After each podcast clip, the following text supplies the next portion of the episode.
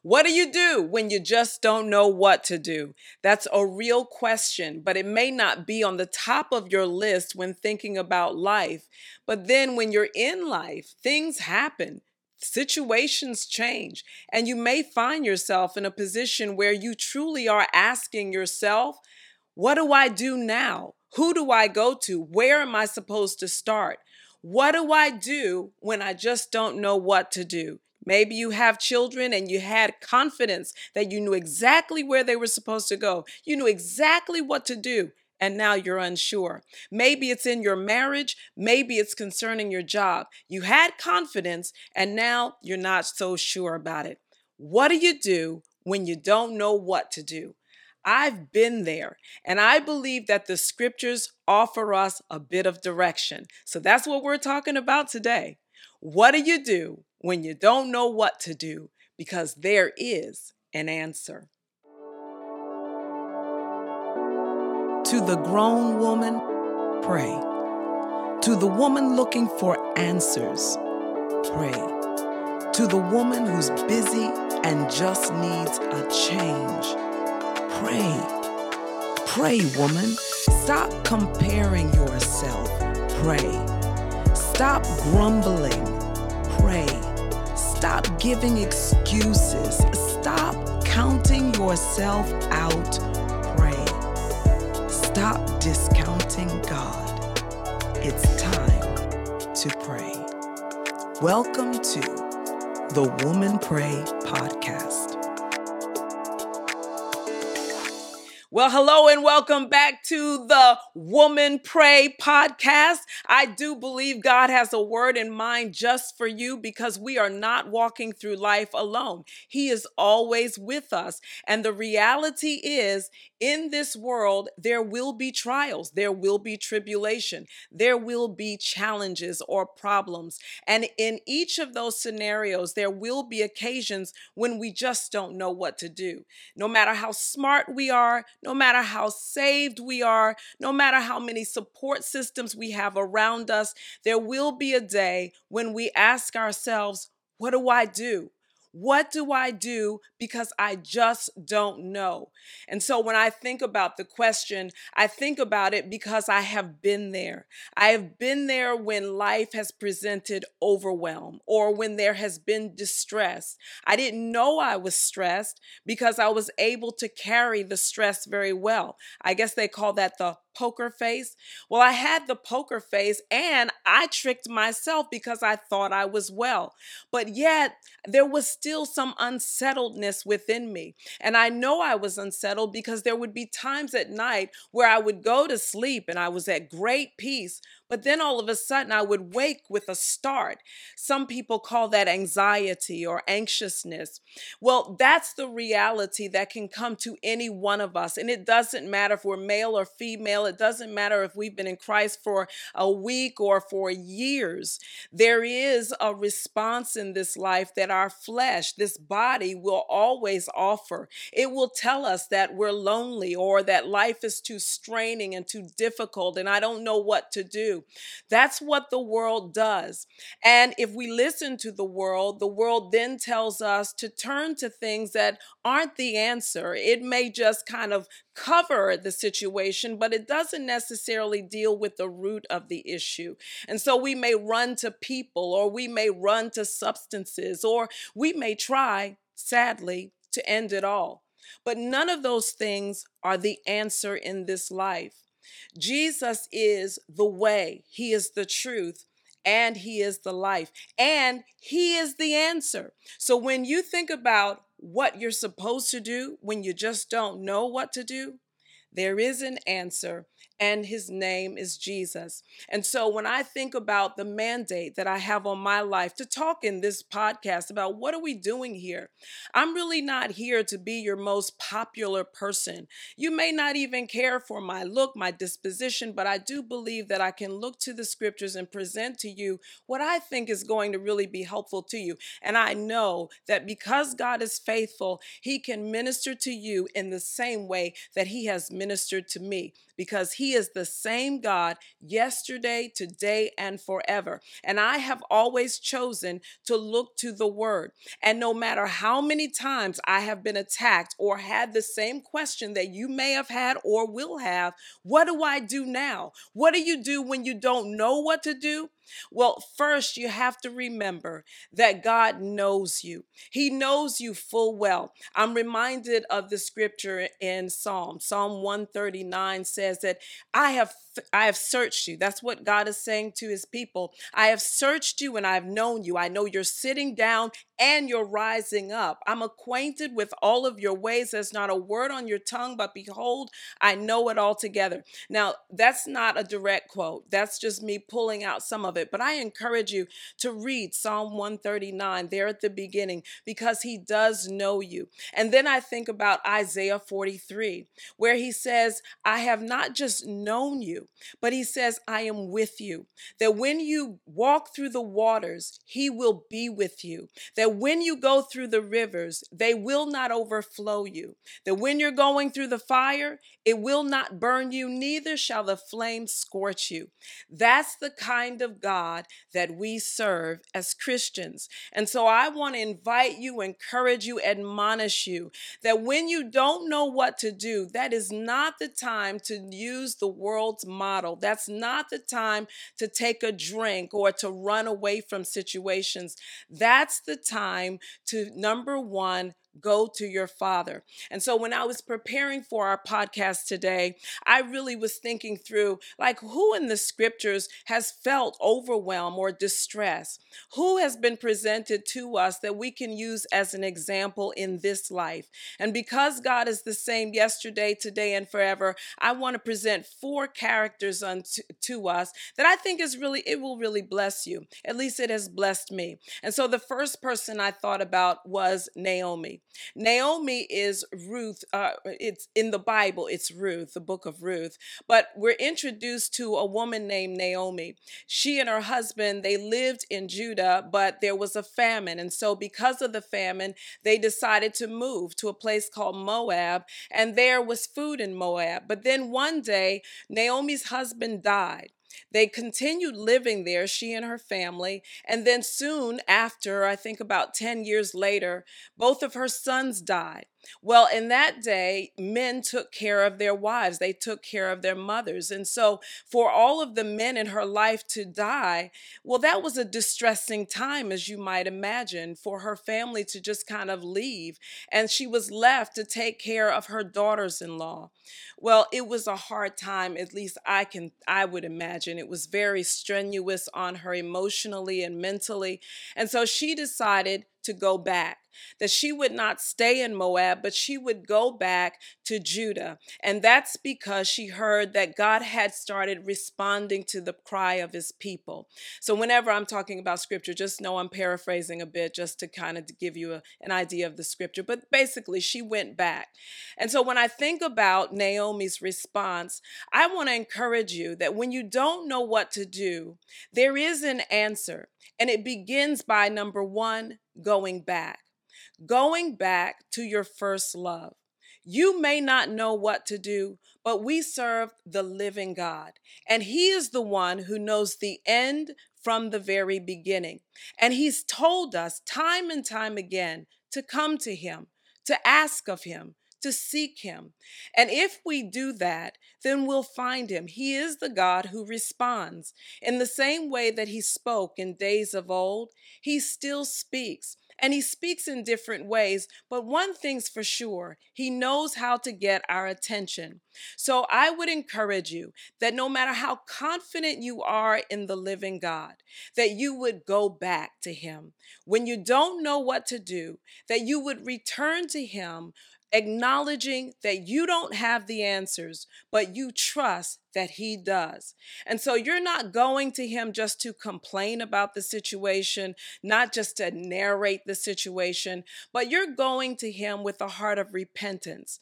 A penance means that I am not just heartily sorry, but there is a godly sorrow that has gripped my heart that says, maybe I've taken the wrong turn and now I'm out here struggling. But more than anything, Father, I want to please you. And I do want to, I want to do what's right in your eyes. And so I'm returning to you because in this situation, I've, I'm acknowledging that maybe I was caught up in myself and I was focused on all these other people and things that had the answer, but they don't. And I haven't turned to you first. And so I want to encourage you to start with returning to your Father. It's where you run to Him, it's where you sit on His lap, if you will. That is where you share your heart, where you're sharing everything. You don't cloak any of your fears. You don't try to cover how you're actually feeling, but you tell the Father, you know what, Lord, I just don't know what to do. And I am very insecure and unsettled at this point. And if you don't help me, who can? There is no one else who can help me. I need you, Father. When you do that, the Bible says that God dwells in the high and holy place, but also with those who are contrite, with those who are filled with repentance, those who are humbled before Him. If I look in the New Testament, the same is true that when you humble yourself before Him, He then exalts you. But if you're going to be puffed up, well, I can promise you, you will remain in the distress that you're in. But if you call on Him, he will answer, and he'll show you great and mighty things, things that you know not. He is the answer. And I think Naomi is a great example of what it looks like to go back. Go back to your first love, the Father. The second thing that I think is necessary for us to do is to not just go back, but to call on God with intentionality. And so I think about David. The Bible tells us in, in Samuel, First Samuel uh, chapter 30, where David and his men, all of his, uh, like they're all at war, so all of these warriors, they, they are away from home. And while they're away, the scripture tells us that some, um, some people came in and they they abducted their families. So when David and his men got back to their home, everything in this in the city was burned to the ground and all of their wives and children they were missing. So the scripture says that there was great lament. There was crying. All of the men cried until they could cry no more, according to the scriptures. And so they became angry with their leader, David. And so David, the scripture says, became greatly distressed. So not only was he distressed because his family and his wives and, and all of the men who were serving him and their families were gone, but now they were talking about killing David. So the scripture says he was greatly distressed. But what do you do when you don't know what to do? David gives us a great example. He calls for the high priest and he tells them to bring me the linen ephod. In other words, I need to go and seek God. And his first response is not to wallow in pity, it's not to talk about all of the problems. No, he says, Do I go up to get my family back or what do you want me to do, Lord? So, in other words, he had a fight mentality. And that's what I would encourage you to do. That when you don't know what to do, that's not the time to check out of life. That's not the time to give up on yourself or give up on God. That's the time to say, Father, what do you want me to do? Because I'm in a situation that's far beyond myself. I am feeling, I am really feeling the overwhelm.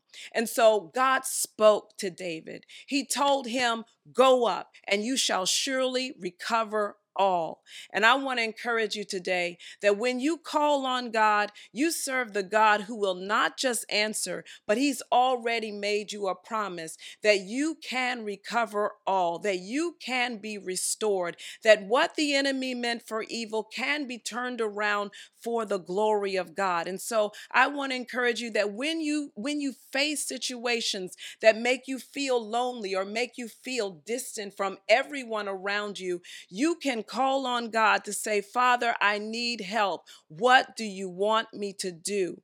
And then when He gives you the answer, that you won't shut the door to those answers. Because what I have found is that when you ask God for something, sometimes He asks you or responds to you in ways that you may not necessarily want to do. So, for instance, you ask him for help, and he may raise up someone to call you that you never imagined would call you. Maybe it's someone from your history, a past.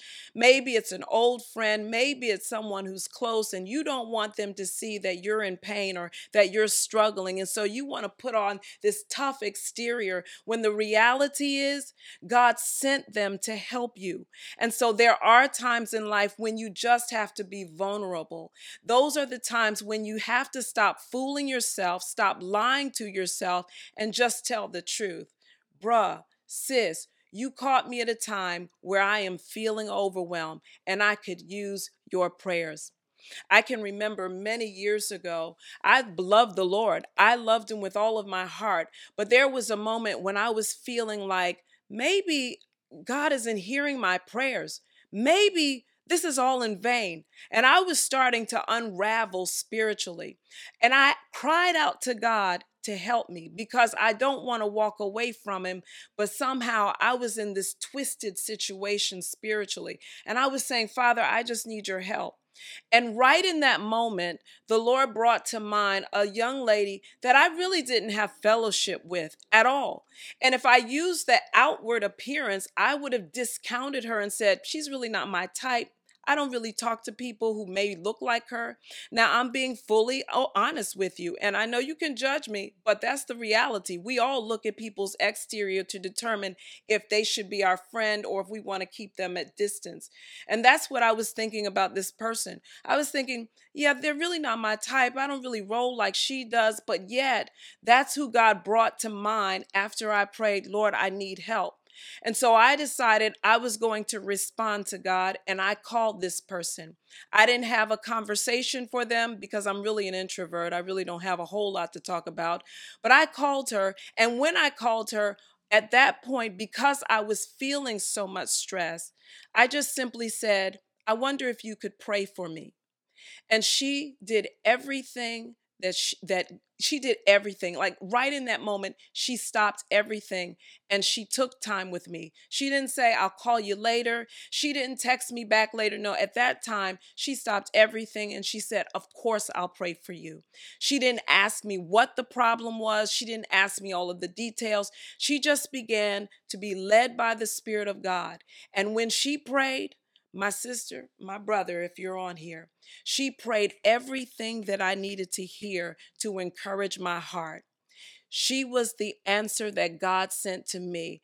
And she was someone that I could have dismissed, but I chose rather to be vulnerable, to humble myself, and to be obedient to what God was leading me to do. I called her and I made myself transparent. So, though I had never cried in front of anyone outside of maybe a, my mom or a, a real close relative, here I was with someone that I wouldn't talk to. But as she prayed, the tears just streamed down my face, and I was experiencing breakthrough. What do you do when you don't know what to do? Well, you go back to the Father. And when you go back to the Father, become like David, be vulnerable, but also have a fight. Fight for your life and do whatever it is that He's calling you to do. If He's telling you to make a phone call, make the phone call. If He's telling you to go somewhere, then go there. But just be led by the Spirit of God. And I have full confidence because the scripture says that as many as are the sons of God, they are led by the Spirit of God. That's why I have a confidence that our Father will lead you in the way that you should go.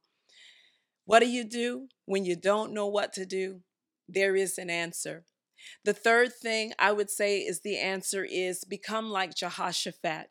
The scripture says in Second Chronicles 20, it's one of my favorite passages because the scripture tells us that there were many enemies who were coming against Jehoshaphat. Now, most of us say somebody's coming at me and it's like somebody's talking about me. But in this case, there were real armies that were coming to destroy the armies of Israel or the, the kingdom that Jehoshaphat was overseeing. And so as they were coming, Jehoshaphat heard that they were coming, but what he did was he was well let me say this what did he do first he was afraid the bible says he was so afraid his knees knocked together but he also in all of that distress he called on the lord and he began to recount the promises of God. I love it. He starts off by saying, Are you not God? Are you not the God who made a promise? And then he starts recounting all of the promises that God said to him as and his people. So not just praying and fasting, but he starts recounting who God is. It was a reminder, I think, to himself, but even more, I think it was like the reasoning that God calls us to in the scripture. Come and reason with me, the Father says.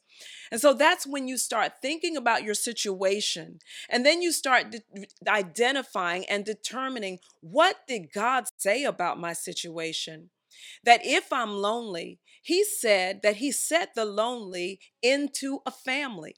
And so, therefore, I have a family. So, Father, I just thank you for my family. And then you begin to give thanks to God for the family that He's given, and maybe even go to your family when you're not sure what to do.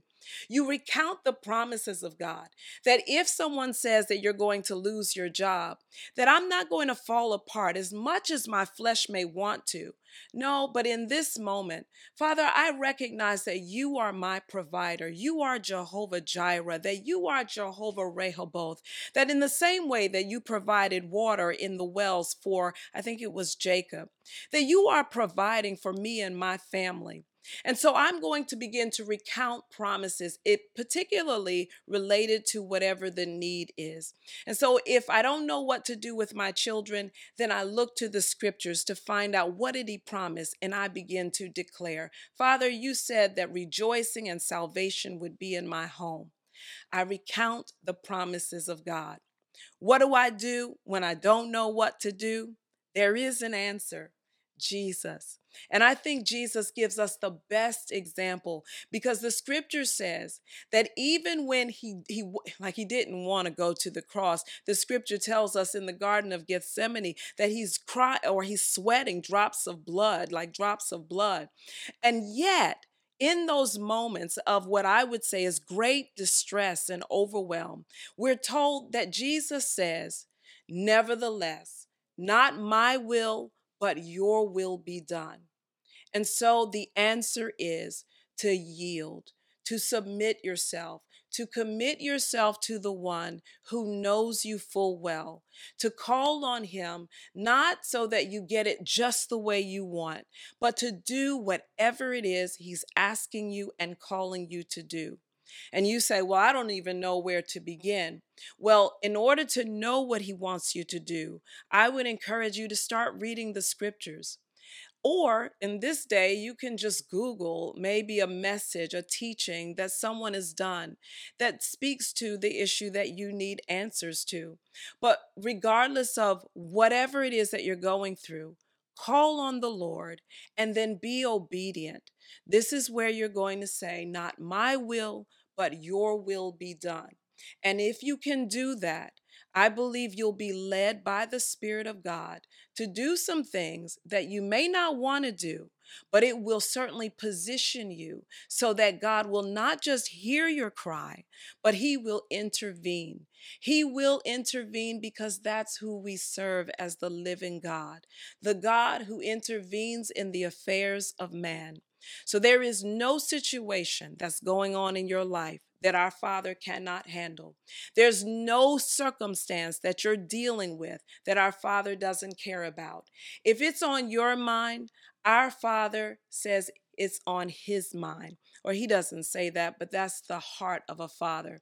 And so I want to encourage you today that you are not alone in life, that you are not by yourself. You may be standing alone, but you have the living God with you. And He has made a promise that He will never leave you, neither will He forsake you. He has made a promise to be your shade at your right hand, so the sun shall not harm you by day, nor the moon by night. He has promised that no evil shall befall you, no plague shall come nigh your dwelling place. And so I want to encourage you to believe and you say, What does it look like to believe? It is to call on Him, it is to put your trust in Him. It is to say, Father, I don't know, but you do. And so I'm going your way. I'm not looking to people who have but breath in their nostrils. I'm not looking to myself because I have run out of room, I've run out of road to run on. I'm looking to you as the author and the finisher of my faith. And I believe because I have experienced and because I have seen it in His Word, that our God always comes to His people's rescue. So I encourage you today what do you do when you don't know what to do? There is an answer, and He is the rock of ages. He is the light and your salvation. He is the strength of your life. He is Jehovah, the all sufficient one, the one who sustains you, the one who will always be near. Call on him because he is faithful, who's promised. If this has blessed your life or anything that I've said on a podcast has blessed you, I just want to invite you and encourage you to click like, to ring the bell, whatever that's about, um, or just subscribe. Ask a friend to subscribe because I'm here under a mandate. Again, I'm not here to be popular. I'm just here to hopefully minister to your heart, to talk about things that you may not know who to talk about with, but maybe something that I'll say will make a difference in your life life and in your walk with Christ. I'm a woman with a mandate, and I'm here for you because I'm here for Him. Let's pray. Father, we thank you so much for being alive. We thank you, Lord, that your eyes do see. For you said they go to and fro across the earth looking for him whose heart is loyal. We want to be loyal before you, Lord. And so we're committing ourselves to you even now that when hardship comes, or difficulty, or challenge and trial, that we would be a people that run to you as the rock of refuge, the rock that's higher than each one of us. We cry out to you, Father, that you would be our helper so that our hearts would be loyal, steadfast, that we're not people who waver between opinions, but Lord, that we are anchored in a hope that does does not disappoint. We thank you, Father, that not only do your eyes see, but your ears hear. And we thank you, Father, that you hear the cry of the righteous. And so we call upon you even now that you would answer every person who's living in distress, every person who's fighting anxiousness and anxiety. We look to you, Father, that you would be the rescue for each one because you promise perfect peace whose mind is stayed on you. I trust, Lord Lord, and I entrust every person unto you, that their eyes would be stayed on you, that their mind would be um, would be that their mind would be that of Christ, that they would be spiritually minded and not carnally minded, so that your promise would be available, life and peace. And I thank you, Lord, for being everything that your people have need of, that you are Jehovah Rehoboth, that you're able to make room for us, even as you made room home for Jacob, that you are Jehovah Jireh, that you still provide for your people, even as you provided for Abram. We thank you, Lord God, that you are Jehovah Shammah. You are always there, always present, a very present help in the time of trouble. We thank you, Lord, for being Jehovah M'Kaddesh, the one who sanctifies us so that we're no longer like the world, but Father, we're made more and more in your likeness and image. We thank you, Father, for being our God the living God. And it's our prayer that you would be glorified through your Son in each one of our lives. And so we commit our way unto you that you would give us good success, that you would keep us on the path of righteousness for your own name's sake, that you would cause our path to be brighter and brighter till the full light of day, where we're no longer comparing ourselves to one another, but Lord, our eyes are stayed on you. We call upon you now. And we give thanks that in the same way that you helped Jehoshaphat and Naomi and David, in the same way that you were with Jesus, you are with us. And for this we give thanks and we give praise. In Jesus' name, amen. God bless you. I'm a woman with a mandate, and we'll be back this time again next week. See you then.